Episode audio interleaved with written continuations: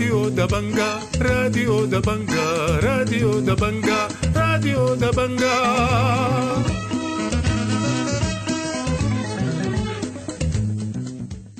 مرحبا بكم مستمعي راديو دبنجة في كل مكان. السلام عليكم ورحمة الله تعالى وبركاته. أحييكم إلى حضراتكم تقديم بث فقرات برامجنا لهذا اليوم الثلاثاء الموافق 21 نوفمبر للعام 2023 ويشتمل برنامجنا على نشرة الأخبار مع برامج أخرى متنوعة لكن في البداية أقدم لكم نشرة الأخبار وإليكم العناوين.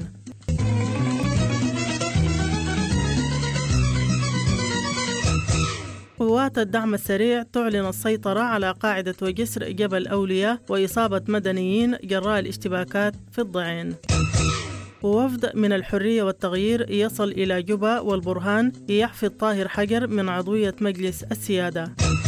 نزوح 6000 أسرة في محلية بوران بولاية جنوب دارفور جراء الاشتباكات القبلية ومقتل سبعة أشخاص في منطقة الحمراء بشمال كردفان جراء الغصف. ارتفاع عدد الإصابات والوفيات جراء الكوليرا في الدويم وخلافات في شرق السودان بشأن ورشة للتعايش السلمي. كانت تلك أبرز عناوين الأخبار لهذا اليوم ومعا إلى التفاصيل من راديو دبنجة توافيكم بها فاطمة بريمة.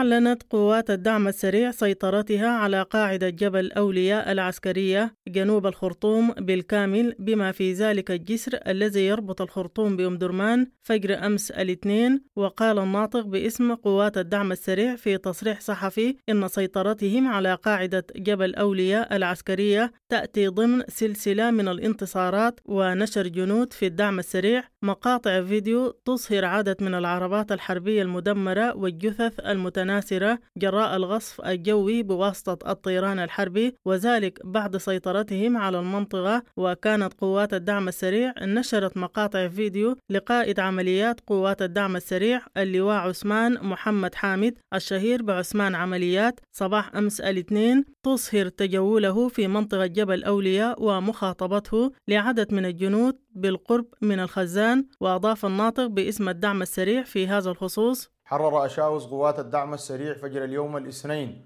20 نوفمبر 2023 قاعدة جبل أولياء جنوب الخرطوم. بالكامل بما في ذلك الجسر الذي يربط الخرطوم بأم درمان. حيث كبد العدو خسائر فاضحة. من جهة أخرى كشف مواطنون عن انقطاع شبكات الاتصال والإنترنت من أجزاء واسعة من أم درمان مشيرين إلى استمرار الغصف في المنطقة وأشاروا إلى غصف مدفعي من قاعدة وادي سيدنا نحو جبل أولياء وأضاف مواطن في هذا الخصوص. والله الوضع صعب يا أخ ربنا يلطف بالكلمات لكن الوضع صعب. بيوت كلها منهوب مشروع كل الثورات دي قاطعة ليها الليلة كده اليوم الرابع. الموية برضه متقطعة والله لا تمرق مسافات بعيدة جدا جدا. دي واي فاي أصيب عدد من المدنيين في الضعين بولاية شرق دارفور جراء الاشتباكات بين قوة من الدعم السريع والجيش في محيط الفرقة 20 يوم الاثنين وقال مصطفى باخت وهو أحد شباب مدينة الضعين لراديو دبنجة إن الاشتباكات بين الطرفين استمرت لفترة قبل أن تتوقف فيما كشف صحفي من ولاية شرق دارفور إن الاشتباكات استمرت لمدة ساعتين في محيط الفرقة 20 بين قوة من الدعم السريع والجيش وفي الأثناء نشرت قوات الدعم السريع مقاطع فيديو تؤكد سيطرتها على مطار الضعين الداخلي صباح اليوم الاثنين وأوضح الصحفي أن المصابين جرى نقلهم إلى مستشفى الضعين بينما تواصل الوساطة المكونة من الإدارة الأهلية والشباب تدخلاتها لإقناع الأطراف بالكف عن القتال. وأضاف في هذا الخصوص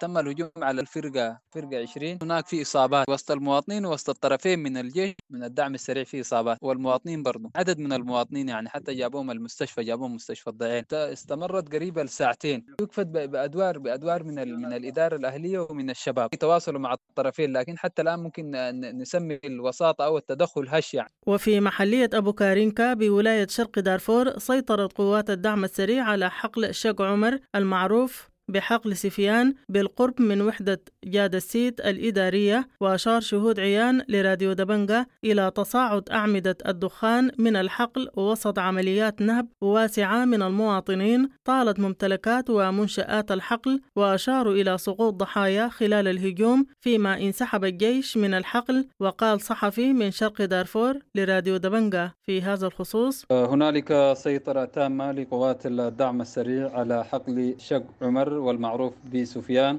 بالقرب من وحدة جاد السيدة الإدارية بمحلية بوكارينكا وعقب السيطرة انسحبت القوة المؤمنة من الجيش. أيضا هنالك اعتداء من قبل المواطنين على الممتلكات داخل حقل شق عمر.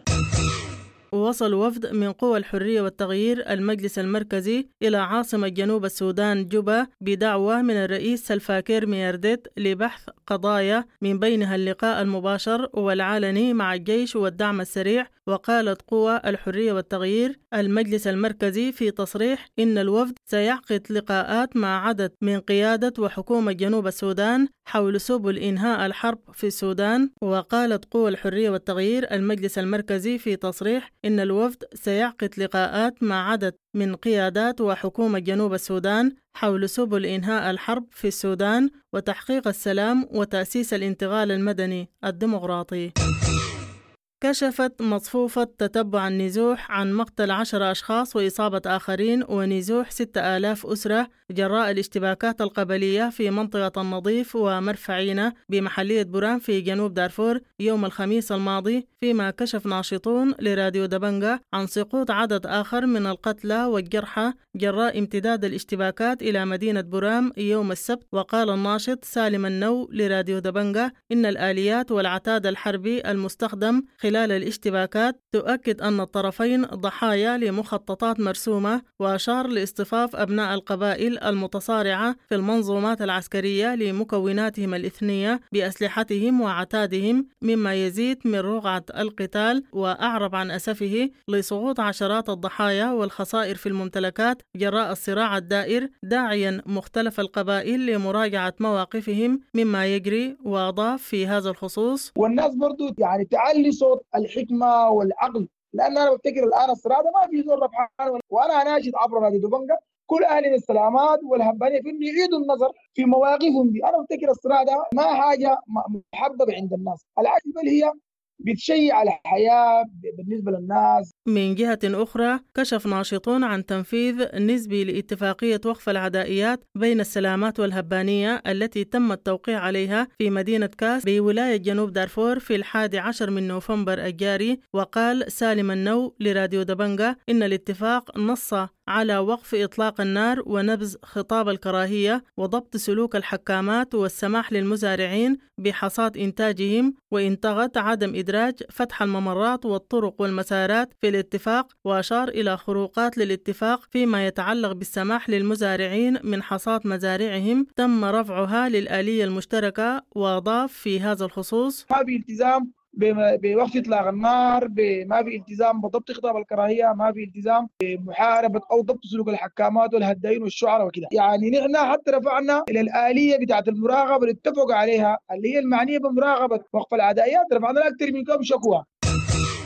كشف مواطنون بمحلية كبوم بولاية جنوب دارفور عن هدوء الأوضاع الأمنية عقب الأحداث التي شهدتها المنطقة مؤخرا وقال المواطنون أنهم عاشوا في الفترة الماضية أوضاع مأساوية وظروف معيشية صعبة وأكدوا خلال الاستطلاعات التي أجراها راديو دبنجا في سوق كبوم يوم أمس الاثنين أن الأسعار مستقرة وفي متناول أيدي الجميع وأشاروا إلى تشكيل لجنة لمراقبة الأسواق وضبط الأسعار ومنع تسرب العيش مما أدى إلى حدوث استقرار في الأسعار ووفرة في المحاصيل بأنواعها المختلفة وأضاف مواطن من كبم لراديو دبنجا. في هذا الخصوص. مع الأستاذ بكر عبد الله مواطن بمنطقة كبم. الآن الحمد لله والله المنطقة باستقرار ويعني الأسعار كانت سمحة شديد. يعني عندنا العيش الآن ب ألف ونص المارك وعندنا الضخم ب 2000 و 1800 إلى الآن 2000 وكيلو اللحم ب 2500 جنيه. وعلى أي حال الأيام المضت إذا قارناها بهذه الأيام حقيقة يعني والله الوضع مستقر والأسعار يعني كانت متدنية وعندنا اللجان جزاها الله ألف خير. يعني قبل يومين كان زي في تشويش في أسعار العيش والآن يعني عملوا اللجان ومنعوا يعني تسرب العيش. أعلنت قوات الدعم السريع مقتل سبع أشخاص بينهم أطفال ونساء جراء غصف الجيش منطقة الحمراء بولاية شمال كردفان أمس الاثنين وأدانت قوات الدعم السريع الغصف واعتبرته انتهاكا صريحا لحقوق الإنسان والقانون الدولي الإنساني وتسيطر قوات الدعم السريع على أجزاء من شمال كردفان. أصدر رئيس مجلس السيادة عبد الفتاح البرهان أمس الاثنين مرسوما دستوريا بإعفاء الطاهر أبو بكر حجر من منصبه في مجلس السيادة ودعا أطراف اتفاق سلام جبا ترشيح بديلا عنه ويأتي المرسوم عقب رفض الطاهر حجر رئيس تجمع قوى تحرير السودان التخلي عن الحياد والمشاركة في العمليات الحربية بجانب الجيش إسوى بالموقف الذي أعلنت عنه حركتا تحرير السودان بقيادة مناوي وحركة العدل والمساواة بقيادة جبريل في مؤتمر صحفي يوم الخميس الماضي بمدينة بورسودان. أغلقت السلطات في ولاية القضارف معبر القلابات البري الذي يربط السودان بأثيوبيا أمام المواطنين المسافرين مؤقتا مع السماح بحركة السلع والتبادل التجارية بين البلدين عبر المعبر وأكد مواطنون من القضارف لراديو دبنجا إن عدد من المواطنين المسافرين إلى أثيوبيا عادوا إلى البلاد بعد عبورهم الحدود بسبب عمليات النهب الواسعة من جهة أخرى علقت السلطات الأريترية دخول السودانيين عبر معبر اللفة بسبب اكتظاظ جميع الفنادق والمرافق في مختلف المدن وقال مواطنين مسافرون إلى أريتريا لراديو دبنجا إن جميع الفنادق والمساجد اكتظت بالسودانيين الذين ينتظرون دورهم في الحصول على تأشيرة الزيارة والإقامة من السفارة السعودية. سجلت غرفة طوارئ الدويم بولاية النيل الأبيض حالة وفاة وست حالات إصابة جديدة بالكوليرا أمس الاثنين ليرتفع العدد التراكمي إلى 16 حالة وفاة و163 حالة إصابة وفي ولاية القضارف انطلقت يوم الاثنين حملة التطعيم بلقاح الكوليرا الفموي بولاية القضارف وأعلن المدير العام لوزارة الصحة والتنمية الاجتماعية عبد الناصر حسن عن انطلاق توزيع لقاحات الكوليرا بست محليات سجلت إصابات بالمرض هي القلابات الشرقية والغربية بلدية القضارف ووسط القضارف والفشقة والقريشة وتهدف الحملة لتطعيم أكثر من مليون ونصف شخص. تعتزم مكونات من شرق السودان عقد ورشة عمل الأسبوع القادم في ولاية كسلة لتنفيذ مبادرة تعزيز السلم المجتمعي بين مكونات البيئة والمكونات الاجتماعية المختلفة بالإقليم الشرقي من جهته شن المجلس الأعلى لنظارات البيئة والعموديات المستقلة جناح أدروب هجوما عنيفا على الورشة والمبادرة ووصف المبادرة بأنها إقصائية وتسعى لاكترار وإعادة توطين الفتنة بمساندة من قادة من المؤتمر الوطني وبعض قيادات الأجهزة الأمنية ودعا مجلس السيادة للإيقاف الفوري لتدخلات وتجاوزات وأزرعهم في الأجهزة الأمنية. أعلن العاملون في ولاية البحر الأحمر أمس الاثنين رفع إضرابهم الذي استمر لعدة أيام للمطالبة بمرتبات ثلاثة أشهر ومنحة العيد وقال رئيس اللجنة المفوضية للعاملين خلال مخاطبته الوقفة الاحتجاجية التي جرى تنظيمها صباح أمس الاثنين داخل الأمانة العامة للحكومة إن والي الولاية وافق على مطالبهم بصرف مرتبات أغسطس وسبتمبر والترتيب بصورة مباشرة لصرف مرتبات أكتوبر ومنحة العيد عقب الفراغ من صرف مرتبات الشهرين وأضاف رئيس اللجنة المفوضة للعاملين في هذا الخصوص. سداد مرتب أغسطس وسبتمبر طوال ثم أكتوبر والمنحة. بعد ما تنتهي الحاجة دي يبرمج طوالي لشنو أكتوبر والمنحة. ولا من تنتهي السنة دي إن شاء الله نكون شلنا مرتباتنا كلها. بإذن الله. خلينا موظفين بإذن الله. حتى شهر 11 قالوا ما يكون في تأخير شهر 11 إن شاء الله. أعلن مزارعون فشل الموسم الزراعي بمحلية مرشينغ بولاية جنوب دارفور نتيجة للواقع الذي فرضته الحرب على مجمل العملية الزراعية بجانب إدخال الرعاة ماشيتهم في المزارع وحذر مزارع من مرشنج في حديث لراديو دبنجا من حدوث مجاعة بسبب ندرة المحاصيل الزراعية وارتفاع الأسعار وضعف القوة الشرائية لعدم توفر الأموال في أيدي المواطنين بجانب عدم تمكن العمال والموظفين من صرف مرتباتهم منذ بداية الحرب. الخبر الأخير في النشرة. تلقى رئيس مجلس السيادة عبد الفتاح البرهان دعوة من الأمين العام للأمم المتحدة أنطونيو غوتيريش للمشاركة في فعاليات التبرعات والتعهدات رفيعة المستوى للصندوق المركزي لمواجهة الطوارئ التي ستعقد في مقر الأمم المتحدة في نيويورك في السادس من ديسمبر المقبل. من جهة أخرى تلقى البرهان الدعوة من منظمة الإيجاد ومن مكتب المبعوث الخاص للأمين الأمين العام للأمم المتحدة للقرن الأفريقي للمشاركة في الاجتماع الرئاسي رفيع المستوى حول المناخ والسلام والأمن في منطقة القرن الأفريقي يعقد في دبي في الثالث من ديسمبر المقبل. انتهت نشرة الأخبار قرأتها لكم من راديو دبنجة والآن نواصل معكم ما تبقى لنا من برامج.